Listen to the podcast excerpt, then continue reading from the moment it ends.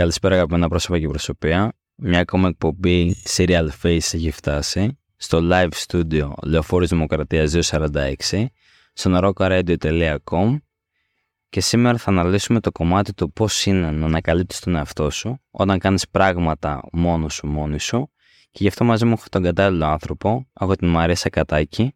Καλησπέρα Μαρίσα. Γεια σου Απόστολε. Χαίρομαι πάρα πολύ που ξαναβρισκόμαστε και θα συζητήσουμε για ένα τόσο αγαπημένο μου θέμα.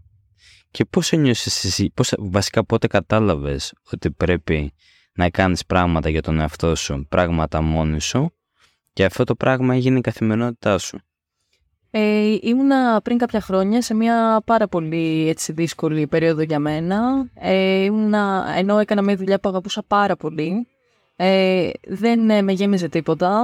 Ε, είχα φίλους που αγαπούσα επίσης πάρα πολύ. Ήμουνα μαζί τους έξω, πάλι δεν με γέμιζε όλο αυτό. Ε, οπότε είχα αρχίσει να καταλαβαίνω ότι κάτι δεν πάει καλά. Ε, ένιωθα και συνεχώς ότι βέβαια για να κάνω πράγματα έπρεπε να έχω κάποιον δίπλα μου και επειδή στη δουλειά μου τότε η φίλη μου ήταν από τη δουλειά μου, είχε αλλάξει και το δικό της πρόγραμμα και το δικό μου, δεν συγχρονιζόταν τόσο. Συνεχώς ένιωθα ότι πρέπει να περιμένω τη, ε, τον περίγυρό μου για να κάνω τα πράγματα που θέλω. Οπότε ε, θυμάμαι ένα πρωί, είχα ξυπνήσει πάρα πολύ νωρίς το πρωί, αγανακτισμένη. Ε, ήθελα πάρα πολύ τότε να πάω για ένα μπάνιο, ήταν καλοκαίρι κιόλας, δεν είχα κάνει τίποτα, μόνο δουλειά, δουλειά, δουλειά. Και είπα ότι ξέρεις κάτι, φύγε, κάνε ό,τι σου έρθει στο μυαλό. Ε, κατέληξα ε, στην Έγινα μόνη μου ε, σε, ένα, σε ένα μονοήμερο ε, και έκανα πράγματα, χωρίς κανένα πλάνο, έκανα πράγματα που αν ήμουν με την παρέα μου δεν θα είχα, δεν θα είχα κάνει. Ε, που δεν θα είχα κάνει και δεν θα φανταζόμουν ότι αν πήγαινα κάπου ένα μονοήμερο θα μπορούσα να περάσω έτσι την καθημερινότητά μου. Οπότε μετά από αυτό το μονοήμερο που έκανα κατάλαβα ότι μάλλον ε, δεν έχω γνωρίσει αρκετά εμένα, το τι μου αρέσει, τι δεν μου αρέσει ε, και έτσι άρχισε αυτό να γίνεται μια καθημερινότητα ε, με στόχο να γνωρίσω καλύτερα εμένα α, και να βάλω στην καθημερινότητά μου κομμάτια που δεν ήξερα ότι χρειάζομαι για να είμαι καλά. Πολύ ενδιαφέρον. Και αυτό το μεταξύ το ότι γεγονός ότι έμαθες τον εαυτό σου μέσα από την μοναξιά που αφιέρωσε χρόνο στον εαυτό σου σε βοήθησε γενικότερα και μετά σε άλλες ε, σχέσεις ή γενικότερα στην, στις εργασιακές σχέσεις, κοινωνικές σχέσεις, οτιδήποτε μπορεί να, να έχει να κάνει με κόσμο μετά. Ναι, πάρα πολύ, γιατί εγώ εκείνη την περίοδο με το να μην ε, νιώθω πλήρης, να μην είμαι ευχαριστημένη από την καθημερινότητά μου, είχε αρχίσει, είχε πέσει πάρα πολύ αυτό επίθεσή μου, ε, το οποίο έβγαινε και στη δουλειά μου. Ε, δεν ήμουν και χαρούμενη, δεν είχα διάθεση, είχα γεμίσει πάρα πολλές ανασφάλειες. Οπότε, όταν είσαι σε μια εργασία στην οποία ε, διαχειρίζεσαι άλλους ανθρώπους ε, ή καλείσαι να πάρεις αποφάσεις, το πώς νιώθεις με τον εαυτό σου έξω από τη δουλειά, ε, δεν έχει μεγάλη διαφορά από το πώς ε, νιώθεις για τον εαυτό σου μέσα στη δουλειά σου. Ε, οπότε, εγώ με το χρόνο που αφιέρωσα σε μένα, ε, βρήκα πράγματα τα οποία με άφηναν πίσω και στη δουλειά μου. Ε, ένα από τα μεγαλύτερα πράγματα που ανακάλυψα περνώντας χρόνο μόνη μου ήταν το πόσο με φοβίζει το τι θα πει ο κόσμος για μένα. Ε, πήγαινα για καφέ μόνη μου και συνέχεια το πρώτο πράγμα που μου ερχόταν στο μυαλό ήταν «Α, τι θα πούνε όλοι, μια κοπέλα μόνη της για καφέ» ε, ή με ενοχλούσε όταν με ενοχλούσε. Δεν το έδειχνα, αλλά μέσα μου φαινόταν λίγο περίεργο όταν μου έλεγες η σερβιτόρα Α, θα είστε μόνοι σας. Τι κρίμα. Ε, οπότε συνειδητοποίησα ότι αυτό το πράγμα με, με αφήνει πάρα πολύ πίσω. Και σίγουρα και στη δουλειά μου λειτουργούσα με τον ίδιο τρόπο. Το παρατήρησα χάρη στα πράγματα που έκανα μόνη μου. Ότι πολλές φορές έπαιρνα αποφάσεις για μένα, τους ανθρώπους μου και γενικότερα για τα επόμενα μας βήματα, φοβόμενοι πώς θα το κρίνουν οι άλλοι και τι θα πούνε οι άλλοι για μένα. Τρομαρό. Και εντωμεταξύ θυμάμαι και εγώ ότι ε, όταν ξεκίνησα να βγαίνω μόνος μου τα βράδια, ε, κυρίως για μια μπύρα να κάτσω, γιατί δεν ήθελα ούτε να δω Netflix άλλο, ούτε να κάτσω στον υπολογιστή, γιατί δεν ήθελα να δουλέψω για κάτι παραπάνω, ούτε να χαζέψω το κινητό. Κατάλαβα ότι όταν βγήκα έξω και πήγα για παράδειγμα για μια μπύρα μόνος μου, δεν με ενδιαφέρει καθόλου το τι θα πούνε οι τριγύρω μου, γιατί νιώθω ότι γενικότερα δεν νομίζω ότι ο καθένας ασχολείται με μένα. Δεν έχω μεγαλύτερη σημασία από έναν άλλον άνθρωπο, οπότε αποφάσισα και λέω ότι γιατί να ασχοληθεί αυτός που έχει τόσα προβλήματα στο μυαλό του, να ασχοληθεί με το τι αν εγώ θα πιω μπύρα μόνος μου. Οπότε δεν ήταν καθόλου σημασία, ήταν τελείως αδιάφορο και ήμουν τέλεια μόνος μου. Ναι.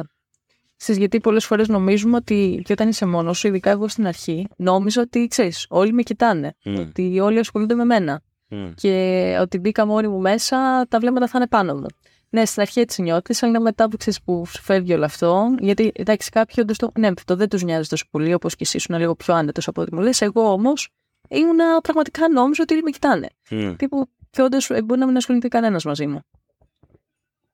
Αλλά το πιο σημαντικό είναι αυτό, ότι και να ασχολούνται για κάποιο λόγο μαζί σου, να μην, σε, να μην σου δημιουργεί άγχος και να μην σε αφήνει ε, από το να περάσεις καλά εκείνη τη, τη στιγμή. Ναι, να νιώσεις καλύτερα με, εκείνη τη στιγμή με τον εαυτό σου. Έχεις πάει έτσι κι αλλιώς για να. Γιατί νιώθεις άνετα γενικότερα με σένα. Οπότε δεν χρειάζεται να σου χαλάσουν τη διάθεση το τι μπορεί να πει κάποιος κάποια επειδή σε είδε μόνη σου για ένα καφέ ή στο πάρκο ή για μπύρα ή για οτιδήποτε. Ναι. Και σκέψω πολλοί κόσμος ε, στα social ας πούμε μου στέλνει. Πω πω πάλι μόνος σου και ε, τι κρίμα και πώς το κάνεις αυτό. Βασικά πολλοί κόσμος έχει στο μυαλό του το να κάνω πράγματα μόνος μου είναι κάτι κακό και το σχετίζει ο κόσμος απαραίτητα με τη μοναξιά. Mm. Ε, το οποίο είναι κάτι τελείως διαφορετικό. Το να επενδύεις λίγο χρόνο στο να μείνεις μόνος σου ε, δεν σημαίνει απαραίτητα ότι δεν θες και ανθρώπους στη ζωή σου. Ε, είναι, για μένα ήταν μια διέξοδος για να μάθω εμένα και να ανακαλύψω πράγματα που μου αρέσουν και που θέλω στη, στη ζωή μου. Σίγουρα. Και αυτό το καταλαβαίνω γιατί και εγώ ε, κατάλαβα ποιος είναι ο σκοπός για μένα όταν ε, έμεινα μόνος μου. Οπότε πιστεύω ότι όταν βρίσκεις τα κομμάτια της ζωής σου μέσα από το να ανακαλύπτεις τα προβλήματα που έχεις σαν υπάρξη και όταν αντιμετωπίζεις τον εαυτό σου, που αυτό σου γενικότερα πολλές φορές είναι και πιο κακός με σένα, ε, έτσι βρίσκεις να είσαι άνετα με τον εαυτό σου και γενικότερα αυτό το βγάζεις και έξω και οι άλλοι άνθρωποι που θα σε προσεγγίσουν μετά θα είναι και αυτοί άνετα με σένα γιατί ξέρεις ακριβώς ποια είσαι. Πολύ σημαντικό αυτό που λες και ειδικά όταν είσαι μόνος σου, στην αρχή δεν είναι πάρα πολύ εύκολο. Εγώ θυμάμαι τον πρώτο καιρό που ξεκίνησα να κάνω πράγματα μόνη μου, εσκεμμένα. Ε, θυμάμαι να έχω πάει κάπου δύο μέρες μόνη μου και να κλείω όλη την ημέρα. Και αυτό συνέβαινε γιατί μίλαγα πάρα πολύ άσχημα στον εαυτό μου. Είχαν, έλεγα πράγματα όπως ότι δεν είμαι αρκετή, δεν προσπαθώ αρκετά, αποδοκιμαζά ό,τι έχω κάνει. Δεν περνούσε καλά με μένα. Δηλαδή είχα μία μάχη με. Όταν μένεις μόνος σου και έχεις χρόνο να σκεφτείς λίγο παραπάνω, ε, αρχίζεις και βλέπεις πολλές φορές ότι αυτό σου δεν, δεν έχετε μία ωραία αλληλεπίδραση, δεν εκτιμάς τον εαυτό σου. Δηλαδή λες πράγματα σε σένα που δεν θα έλεγες και σε κάποιον άλλον, που δεν τον ξέρεις. Ναι. Και τα λες σε σένα τον ίδιο στον εαυτό, που είναι το πολυτιμότερο σου αγαθό, ας πούμε. Ε, οπότε μετά από πάρα πολύ καιρό και εγώ όμως ε, μέσα από αυτή τη διαδικασία και όλο αυτό το αυτομαστίγωμα που έκανα στο, στον εαυτό μου άρχισα να πηγαίνω και ένα βήμα παραπάνω Μ' άρεσε γιατί νιώθεις έτσι για τον εαυτό σου; Τι χρειάζεται να κάνεις για το αλλάξει αυτό; Οπότε είναι πάρα πολύ σημαντικό το πώς μιλάμε στον εαυτό μας και όταν περνάς χρόνο μόνος σου είναι ακόμα πιο εύκολο να δεις τις σκέψεις που κάνεις για σένα και πώς βλέπεις εσύ τον εαυτό σου.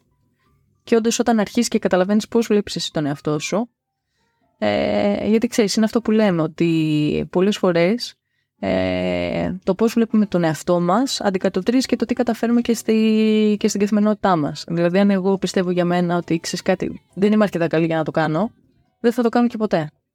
Οπότε είναι πάρα πολύ σημαντικό η εικόνα που δημιουργούμε για μας και όταν έχεις χρόνο για σένα είναι και πολύ εύκολο να, ε, να δεις και να αναγνωρίσεις το τι σκέφτεσαι εσύ για σένα και να το, ε, να το διαφοροποιήσεις ενδεχομένως.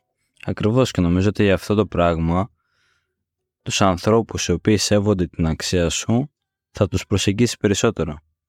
Ενώ όταν συμβιβάσεις με πολλά πράγματα και δεν είσαι να καλύψεις τον εαυτό σου, mm-hmm. τραβάς και μαγνητίζεις διάφορους ανθρώπους τριγύρω σου.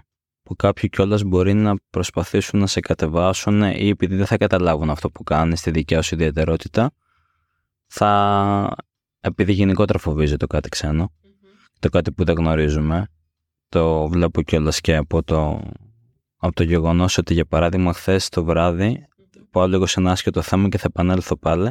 Χθες το βράδυ ήμουνα για ποτό και με προσεγγίζει μια, μια από την περιοχή εδώ πέρα και μου λέει ότι ε, είδα, σε, μου λέει, είδα αυτό που έγραψε στο βιβλίο τέλος πάντων και πότε θα μας κατακτήσουν για παράδειγμα. Είναι, Με φοβίζει πολύ αυτό. Και της απαντώ ότι σε φοβίζει αυτό το πράγμα επειδή δεν έχεις αφιερώσει χρόνο στο να μάθεις πώς λειτουργεί αυτό το εργαλείο και οτιδήποτε καινούριο και οτιδήποτε ξένο μας φοβίζει. Άρα έτσι επανέρχομαι πάλι πίσω και λέω ότι ένας άνθρωπος που δεν σέβεται την ιδιαιτερότητά σου ή δεν έχει κάτσει να καταλάβει ποια είσαι, που εσύ γνωρίζεις ποια είσαι, ε, τον φοβίζει το κατα... και μετά κατακρίνει οτιδήποτε και να κάνεις. Αλλά όταν δεν έχεις ανακαλύψει αυτό που είσαι πραγματικά, ε, μπορεί να σε ρίξει και κάτω αυτό. Γιατί Ακριβώς. Πόσες φορές, επειδή είπες και για το κομμάτι του να συμβιβάζεσαι, όταν δεν ξέρεις ποιος είσαι και δεν ξέρεις τα θέλω σου και τι αναζητάς εσύ στην καθημερινότητά σου, ρίχνεις τον εαυτό σου και βάζεις μπροστά μόνο τις ε, προσδοκίες των άλλων και αυτά που θέλουν να κάνουν οι άλλοι. Εννοείται και αυτό δεν γίνεται. Δεν πρόκειται να βοηθήσει τον εαυτό σου. Δηλαδή αγάπησε σένα για να σε αγαπήσουν και άλλοι για αυτό που είσαι. Γιατί αλλιώς θα έχεις ανθρώπους δίπλα σου που θα προσπαθούν να σε κατεβάσουν για να ανεβάσουν το δικό τους εγώ και χωρίς να το καταλαβαίνεις, θα σε χειρίζονται κιόλας. Ισχύει, και ισχύει για αυτό που λες. Δεν σημαίνει όμως ότι πάντα και οι άνθρωποι θα το κάνουν σκεμμένα για να σε χειριστούν. Όχι, προφανώς. Απλά μπορεί όντως ε, με το να μην εσύ βγάζεις προς τα έξω τα δικά σου θέλω, ε, υπερισχύουν τα, τα θέλω των άλλων και καταλήγεις να έχεις μια καθημερινότητα με βάση τα θέλω και τις ανάγκες ε, των ανθρώπων γύρω σου. Ναι. Εγώ είχα σχηματίσει μια τέτοια καθημερινότητα σε πάρα πολύ μεγάλο βαθμό. Γι' αυτό συνεχώς δεν ήμουν χαρούμενη ε, από όλο το κομμάτι είτε το εργασιακό μου, είτε τις διαπροσωπικές μου σχέσεις, είτε το, το οτιδήποτε. Ναι, και είναι λογικό αυτό. Ποιο είναι έτσι αυτό το ταξίδι το οποίο σε έκανε, ποια είναι αυτή η στιγμή που ήσουν τελείως μόνη σου; Και νιώσε πιο ολοκληρωμένη από ποτέ. Ήταν το πρώτο μου ταξίδι στο, στο εξωτερικό ε, που το έκανα μόνη μου, ήταν last minute ταξίδι. Ε, έπαιρνα άδεια Δευτέρα και πέμπτη βγάζει αεροπορική, ένα, μια τρομερή προσφορά. Είχα ήδη εξοικειωθεί με το να κάνω κάποια πράγματα μόνη μου, αλλά ήταν σε πιο μικρό εύρος, δηλαδή μέχρι και δύο μέρες μόνη μου είχα πάει κάπου. Ε, ήταν η προσφορά, το πήγαινε και το ήταν το ταξίδι σε διάρκεια περίπου πέντε μέρες. Ναι. Ε, Έκλεισα το ταξίδι τελευταία στιγμή. Να μην έχω, δεν είχα χρόνο να προετοιμαστώ, δεν ήξερα που θα πάω. Ε, έμεινα σκέψου και σε ένα hostel. Hostel.